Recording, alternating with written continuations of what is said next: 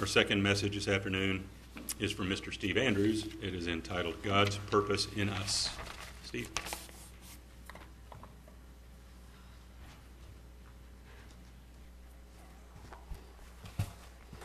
Well, greetings, brethren, and uh, good to be here today. I make uh, a very long trip every week uh, to work, and um, at the end of my trip on I two forty-four, there's this huge sign that you can't miss. And it says, when you die, you shall meet God. And uh, there's a number at the bottom of it, and I haven't called it yet.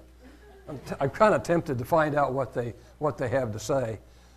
But it's very interesting that they would put that up there, because we, un- we know that the Bible says, every knee shall bow, every tongue shall confess. Well, there's a lot of things going around Christians believe, a lot of ideas that they have. Some believe that God used evolution.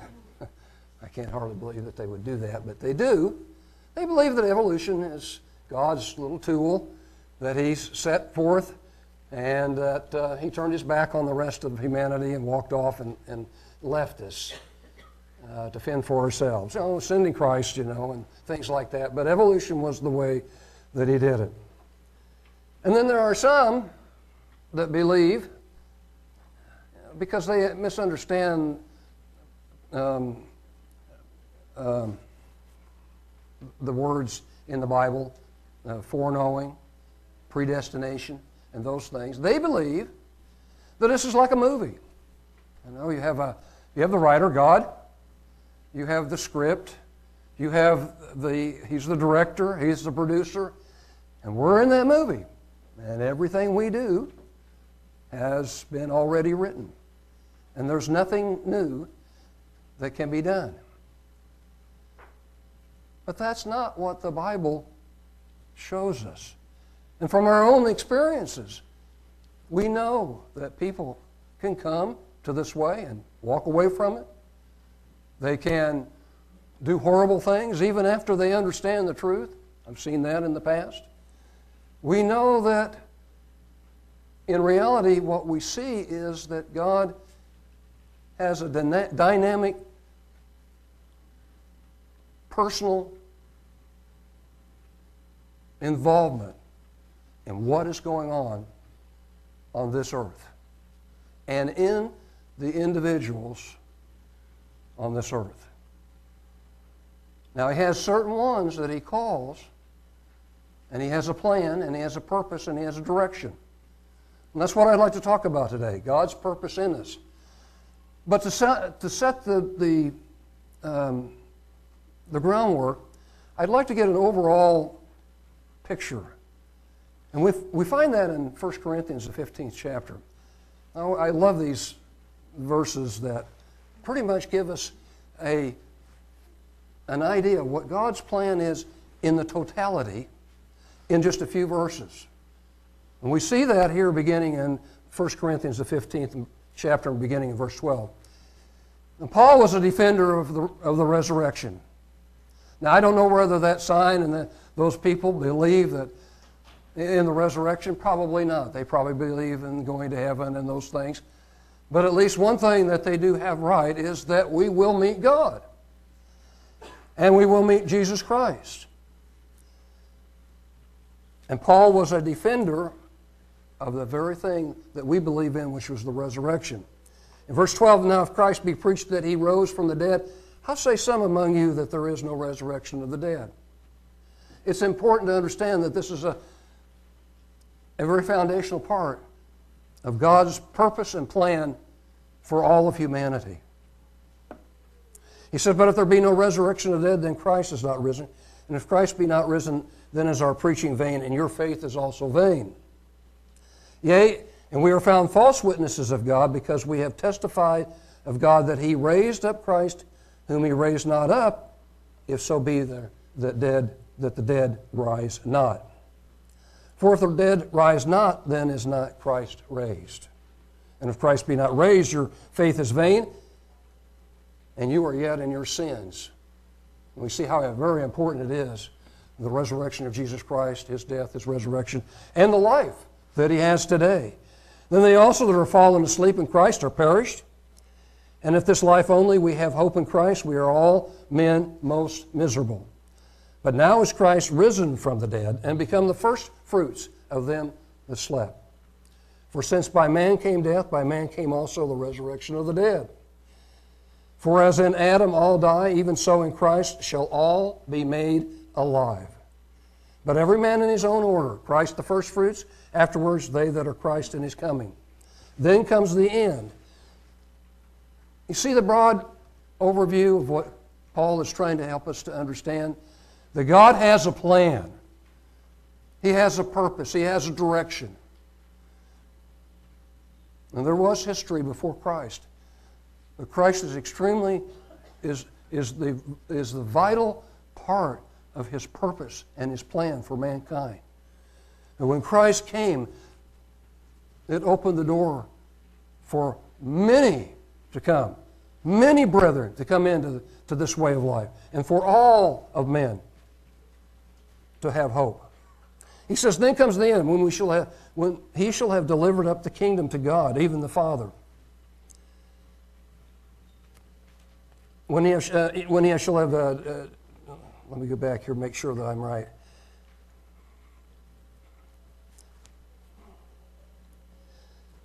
I want to pick this back up again because I want to emphasize, if in this life only we have in Christ, uh, we are almost, all men most miserable. But now is Christ risen from the dead and become the first fruits of them that slept.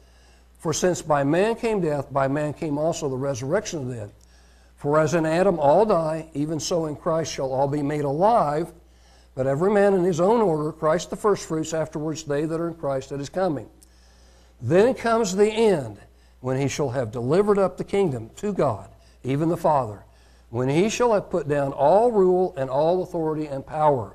You see the, the process. For He must reign till He has put all enemies under His feet. That last enemy that, that shall be put under His feet, that is destroyed, is death. For He shall have put all things under His feet. But when He says all things are put under Him, it is manifest that He is accepted, which did put all things under Him. And when all things are subdued to Him, then shall the Son also Himself be subject to Him that put all things under Him, that God may be all in all. So we get a broad, very broad overview of what God is doing and how He is working this plan out, so that the eventuality is God will be over all things. I'm going to, I gave, um,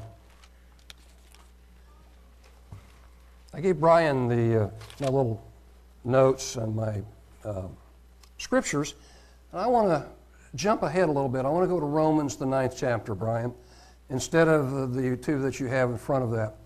I think the historical perspective here is, is a good one to jump into, because Paul, when he was writing this, he, he was lamenting about what could have happened if, if the Israelites had have obeyed God. The greatness that could have happened if they would have been obedient. In verse one of chapter nine of Romans, he says, I say in truth, I say the truth in Christ, I lie not. My conscience is also bearing me witness in the Holy Spirit, that I have great heaviness and continual sorrow in my heart. He was grieved about this situation. For I could wish that myself were accursed from Christ for my brethren, my kinsmen, according to the flesh, who are Israelites, to whom pertains the, the adoption and the glory and the covenants and the giving of the law and the service of God and the promises. All of those things to the Israelites, whose are the fathers, and to whom, as concerning the, uh, the flesh, Christ came, who is over all, God blessed forever. Amen. Not though the word of God has taken none effect, for they are, for they are not all Israel, which are of Israel, God was able to tell.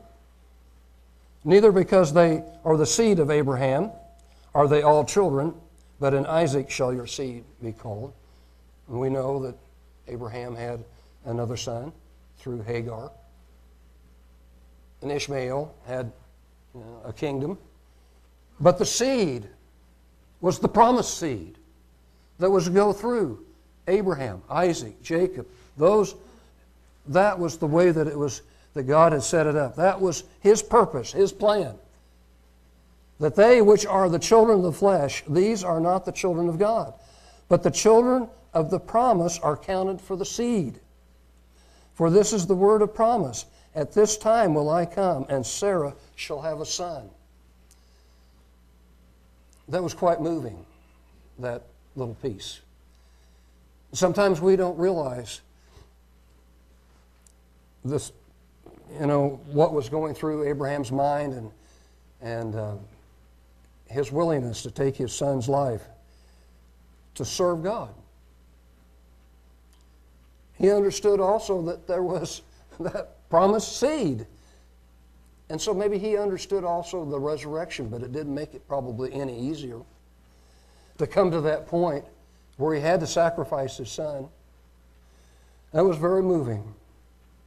And not only this, but when Rebekah also had conceived by one, even by our father Isaac, for the children being not yet born, neither having done any good or evil, that the purpose of God, according to election, might stand, not of works, but of Him that calls. The dynamic working of God. Now, I, I'm trying to lay the groundwork so that you feel that God is working in you, that He's taking personal interest in your life, in your future, in your family, in your children, in everything that you do.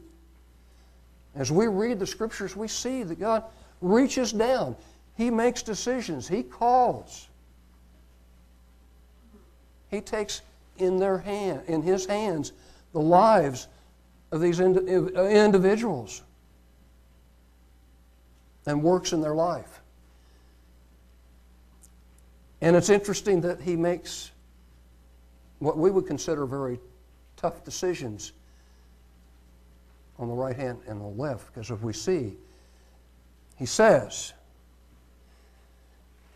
it was said of her that the elder shall serve the younger, as is written, Jacob have I loved, but Esau have I hated.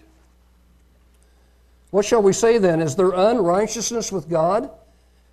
God forbid, for He says to Moses, I will have mercy upon whom I will have mercy, and I will have compassion on whom I will have compassion. It's God's prerogative to make those decisions. So then it is not of him that wills, nor of him that runs, but of God that shows mercy. For the Scripture says of, to Pharaoh, even from this, for this same purpose have I raised you up, that I might show my power in you, and that my name might be declared throughout all the earth. And it's interesting, down through the ages, we have preached this message, talked about this message, the Israelites coming out of Egypt, Pharaoh being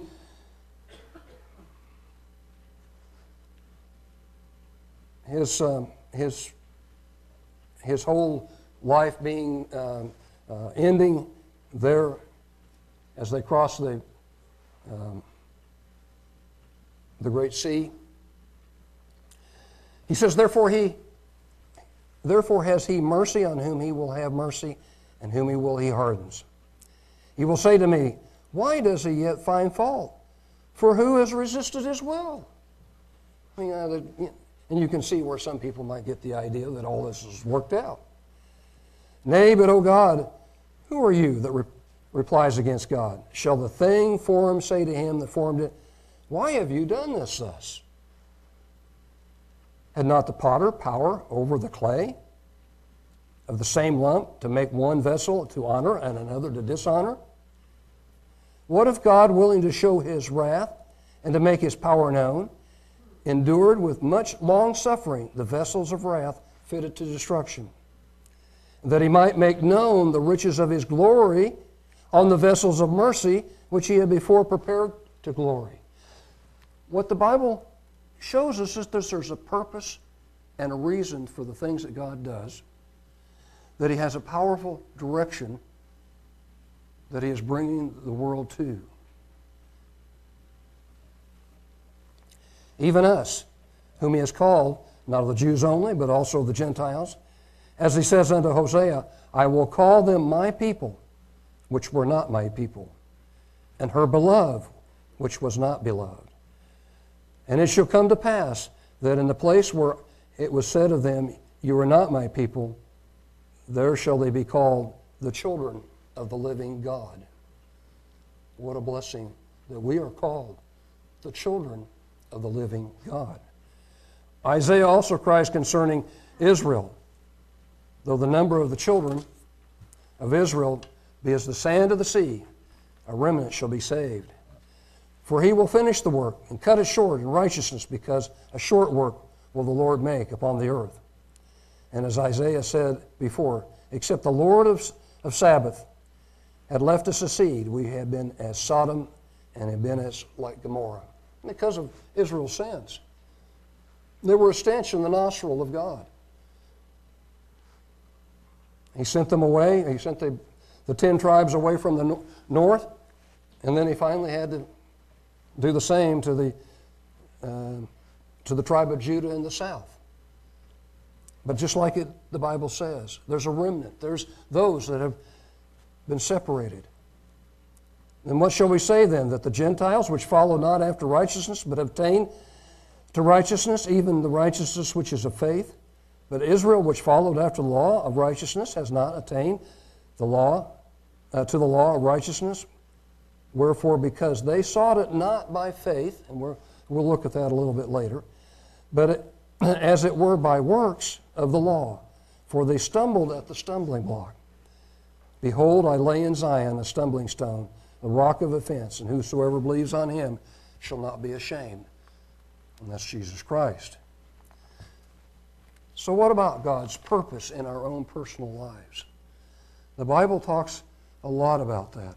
Very personal things in there. The book of Ephesians, the little epistle of Ephesians, is a powerful epistle that talks a lot about those, those particular things. I have a few verses here that I want to read in this epistle.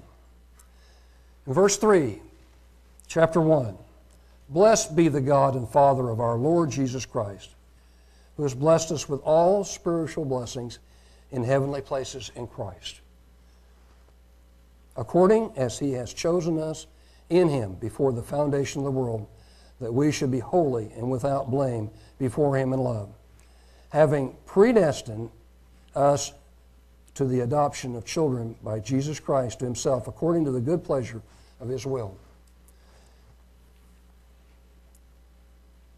God, from the foundation of the, of the earth, has decided that he was going to have a family. Jesus, the firstborn, the first fruits of that family.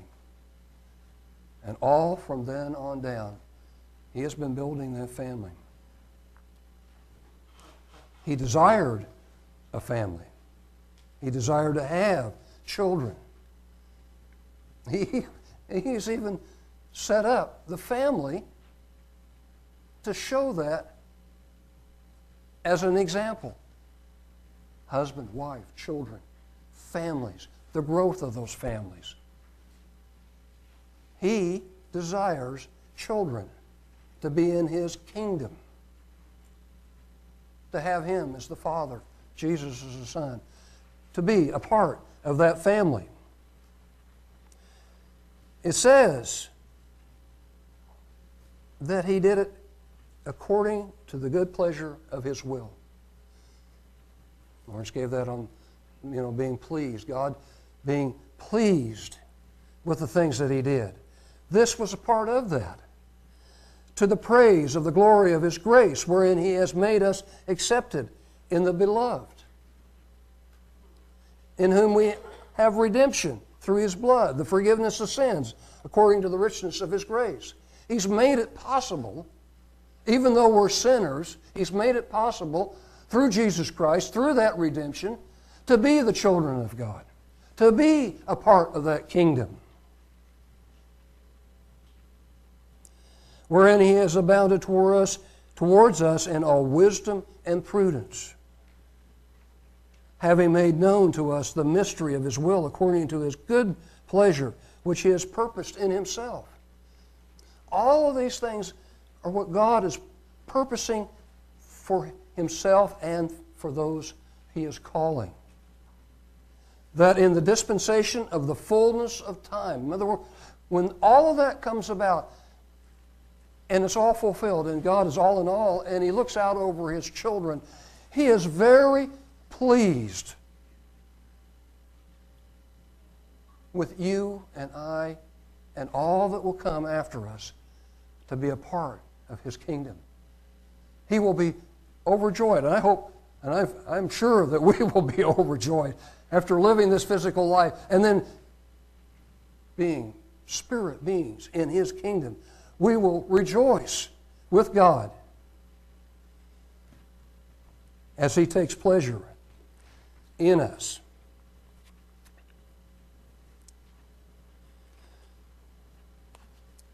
That in dispensation of the fullness of times, He might gather together in one in all things in Christ, both which are in heaven and which are on the earth, even in Him, in whom also we have ordained an inheritance, being predestined according to the purpose of Him who works all things after the counsel of His own will. After the counsel of His own will.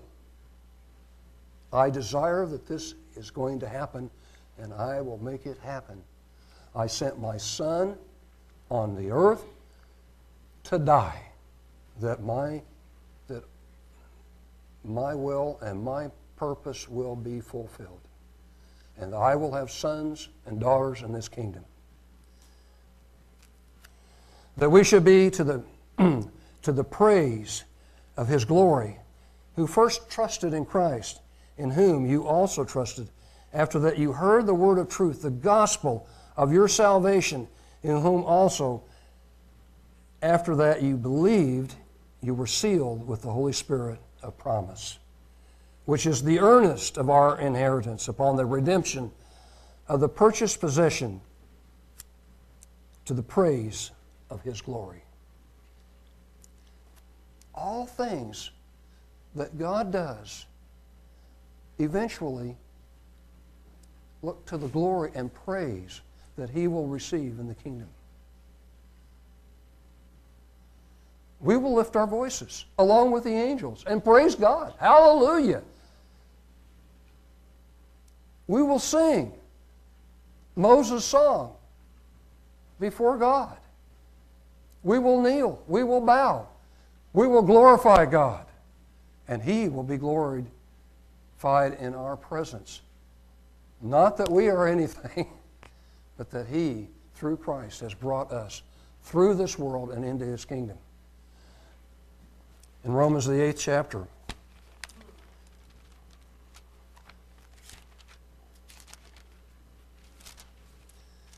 Romans eight, beginning of verse twenty-eight. And we know that all things work together for the good to them that love God, to them who are called according to His purpose. It's God's purpose in us that we are being called by God to serve Him and worship, and eventually to be His sons in His kingdom. That's His purpose for us. For whom He did foreknow, He also did predestinate, predestinate to be conformed to the image of His Son. These are spiritual concepts, brethren. God had a plan that we would be in His kingdom. He looked down and He says, I'm going to have children. And this plan was that He would be involved in doing it. He did predestinate to be conformed to the image of His Son, that He might be the firstborn among many brethren. Moreover, whom He did predestinate, them He also called. And whom He called, them He also justified. And whom He justified, them He also glorified. There's a process that goes on in every Christian's life. And that's part of that process. The calling, you know, God already knows you. He's already determined that you're going to be in, but that calling, sometimes we don't hear it right away, do we? I remember as a teenager listening to, to David Antion, and, I, my, and I've, I've said this before, I've been all through all of the different churches my mother was, she wanted us to be, you know, know Christ, I guess, if you... He wanted to put it down to that. She wanted us to be religious. She wanted us to, to have a good religious background. So she'd take us around to the different churches, see if we could find one that, um, that the whole family could go to. I think that was what she was really looking at. But my dad was not very interested in it. And I've said that before. He was uh, he had been raised a Methodist, and he just, God just not, wasn't calling him. There just wasn't any, any way he was, wasn't being called. And so she had gotten the plain truth and asked if we could come to church, and sure enough, we went to church. And after all of the other ministers and preachers and everything I had ever heard, and even as a teenager, I could understand that this man was preaching the good news, the gospel of the kingdom of God. I mean, there was, there was something totally different about how he was preaching it, what he was saying, the Bible that he was, uh, that he was preaching out of it. I don't know. But for a kid to recognize that, God's Spirit was working with me. But it took me many years before that calling was secured. And sometimes it does take a while. For others, it's immediate. I mean, they, they hear the word and they're ready. God is working with us. But if He's going to call us and we come into this way of life and we've received the Holy Spirit, He's going to take us the whole way. He's going to take us the whole way unless we decide to give up. Because it says, then He also justifies. And whom He justifies, then he all, He's going to glorify. In other words, He's going to put them in the kingdom of God. They're going to be spirit beings. What shall we say then to these things? If God be for us, who can be against us? This is a personal thing that God is doing in each and every one of the ones that He is calling and putting His Spirit in. He that spared not His own Son, but delivered Him up for, uh, for us all, how shall He not with Him also freely give us all things? Who shall lay anything to the charge of God's elect? It is God that justifies. You can see the process personally. Inside, working with us, if we allow that, if we want God's personal relationship, which we should as His, as His children. Who is He that condemns? It is Christ that died, yea, rather that is risen again, who is even at the right hand of, of God, who also makes intercession for us. Who shall separate us from the love of Christ? No matter what goes on, nothing can separate us. Tribulation, distress, persecutions, famines, nakedness, peril, the sword. As it's written, for your sake we are killed all the day long. We are counted as sheep for the slaughter. Nay, in all these things we are more than conquerors through Him that loved us. And Paul goes on and says he is so persuaded in what he understands about God's purpose and plan, that neither death, nor life, nor angels, nor principalities, nor powers, nor things present, nor things to come, nor height, nor depth, nor any other creature shall be able to separate us from the love of God, which is in Christ Jesus our Lord. There's something that all of us have to have, though. We have to believe God and Jesus Christ. We have to believe their words. We have to believe that He's working with us. We have to believe that there is His kingdom waiting for us when we go before Him. When you die, you shall meet God. In Hebrews, the eleventh chapter and verse six, one of my favorite ones, Lawrence read this, "Without faith it's impossible to please Him. For he that comes to God must believe that He is, and that He is a rewarder of them that diligently seek Him." You can't believe in evolution. You can't believe that this is a, some big movie that we're in. God is dynamic, and He's very much involved in His calling of His individual saints, you and me. If He has to correct us, He does. If he, re, he sometimes He rewards us. Sometimes we struggle, but it's for the greater good. But we have to realize that we have to believe in what God is doing in our life. The warning has been in here for a very long time, since the, these epistles were written. Hebrews, the third chapter, verse seven. "Wherefore, the Holy Spirit says today, if you will hear His voice," we're reading the Word of God. So we're hearing what God has inspired to be written. I bring in a little bit of my own life just uh, for a little color. But for me, the Word of God is the most important thing that you get out of this message today. That you hear the Word of God, His voice, His voice. "Harden not your hearts as in the provocation in the day of temptation in the wilderness. When your fathers tempted me, proved me, and saw my works forty years. Wherefore I was grieved with that generation." I was grieved with that generation and said, "They do always err in their heart, and they have not known my ways.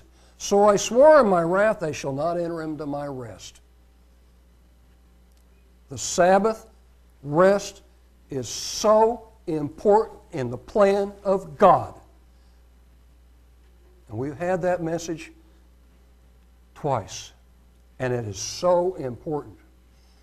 And in fact, it is part of the, uh, the part of the cornerstone of what Christ and God are trying to get through to, to, to mankind, and we have forgot it, except for a few of us that understand the Word of God and what it says. He says, "Take heed, brethren, lest there be in any of you an evil heart of unbelief in departing from the living God." We must believe what God has written. He said, "Exhort one another daily while it's called today, lest any of you be hardened through the deceitfulness of sin. For we are made partakers of Christ if we hold the beginning of our confidence steadfast to the end."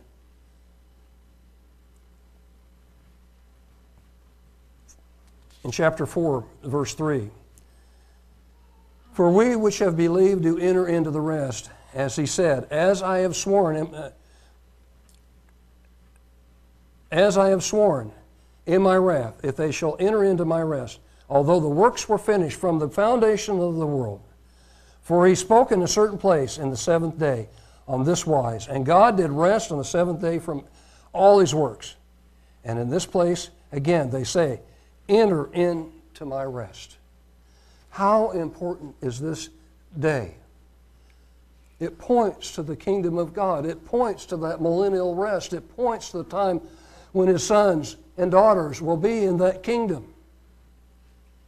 It is such an important time. God rested from His work on that day, set it aside, made it holy.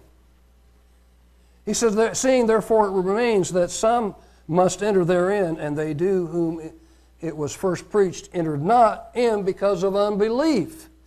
We have a whole Christian society that don't believe in this day. And it's so plain in the Bible. Again, He limits the certain day, saying in David, "Today, after so long a time, as it said, today, if you will hear His voice, harden not your hearts." We have a whole society of believers who have got hard hearts. For if Jesus has given them rest, which is Joshua, that at the day when they came over into the promised land. That was the promised land. That was the time when God was going to bless them and give them everything. And they turned on God. And he says if, if, if Joshua had given them rest, then there wouldn't, there, there wouldn't be another day. There remains, therefore, a rest to the people of God. For he that has entered into his rest, he also has ceased from his own works, as God did from his. Let us labor, therefore, to enter that rest, lest any man fall after the same example of unbelief. In other words, this day pictures that time when we will be spirit beings and we will not have the trials and tribulations that the world will be ruled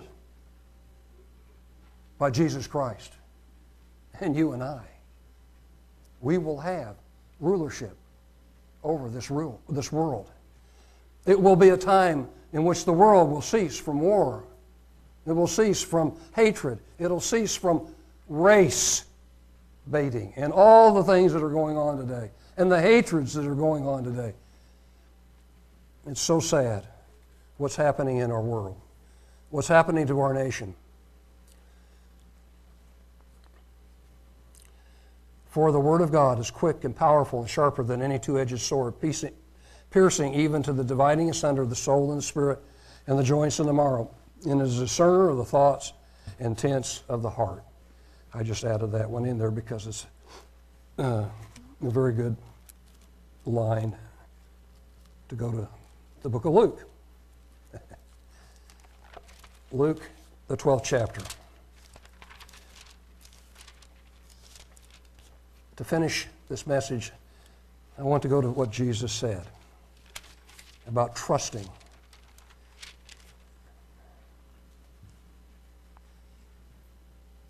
And this was pointed out. He was talking to his disciples, you and I. This is a personal recommendation by Jesus Christ to you and I.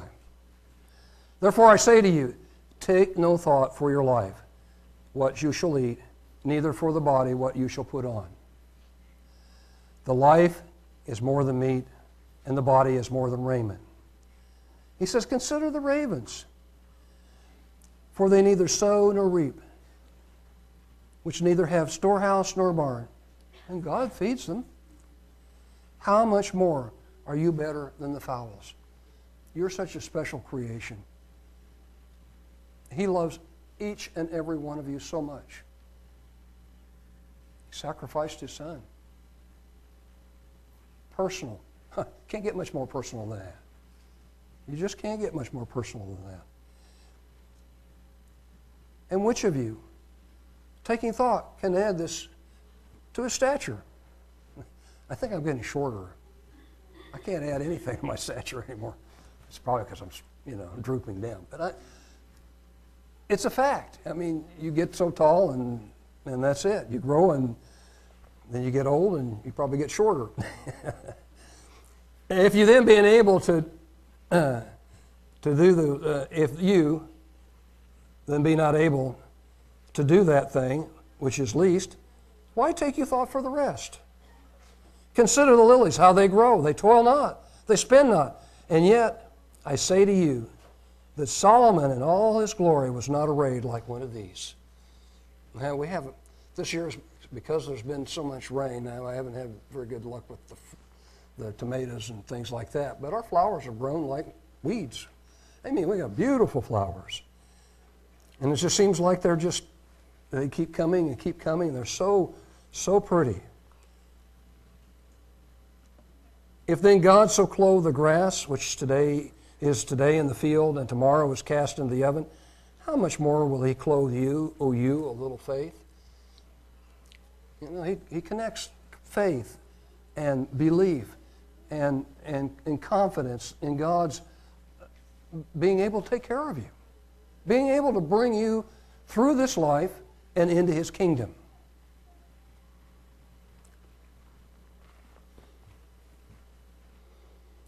Seek not you what you shall eat or what you shall drink, neither be you doubtful, of a doubtful mind. For all these things do the nations of the world seek after, and your Father knows that you need of these things. But seek you the kingdom of God, and all these things shall be added unto you. Seek you the kingdom of God. In Matthew it says, seek you first the kingdom of God, the kingdom of heaven. And all these things shall be added unto you. And Jesus says something so profound in this next verse that caught my eye. And that's the reason why I wanted to add these verses to this message. He says, fear not, little flock. It is your Father's good pleasure to give you the kingdom. He's going to take care of you in this physical life. He's going to watch over you in this physical life. And when it comes down to your end of your life, He's going to put you into His kingdom as His Son, ruling over the nations. Wow! How great is His purpose in us to give us the kingdom of God.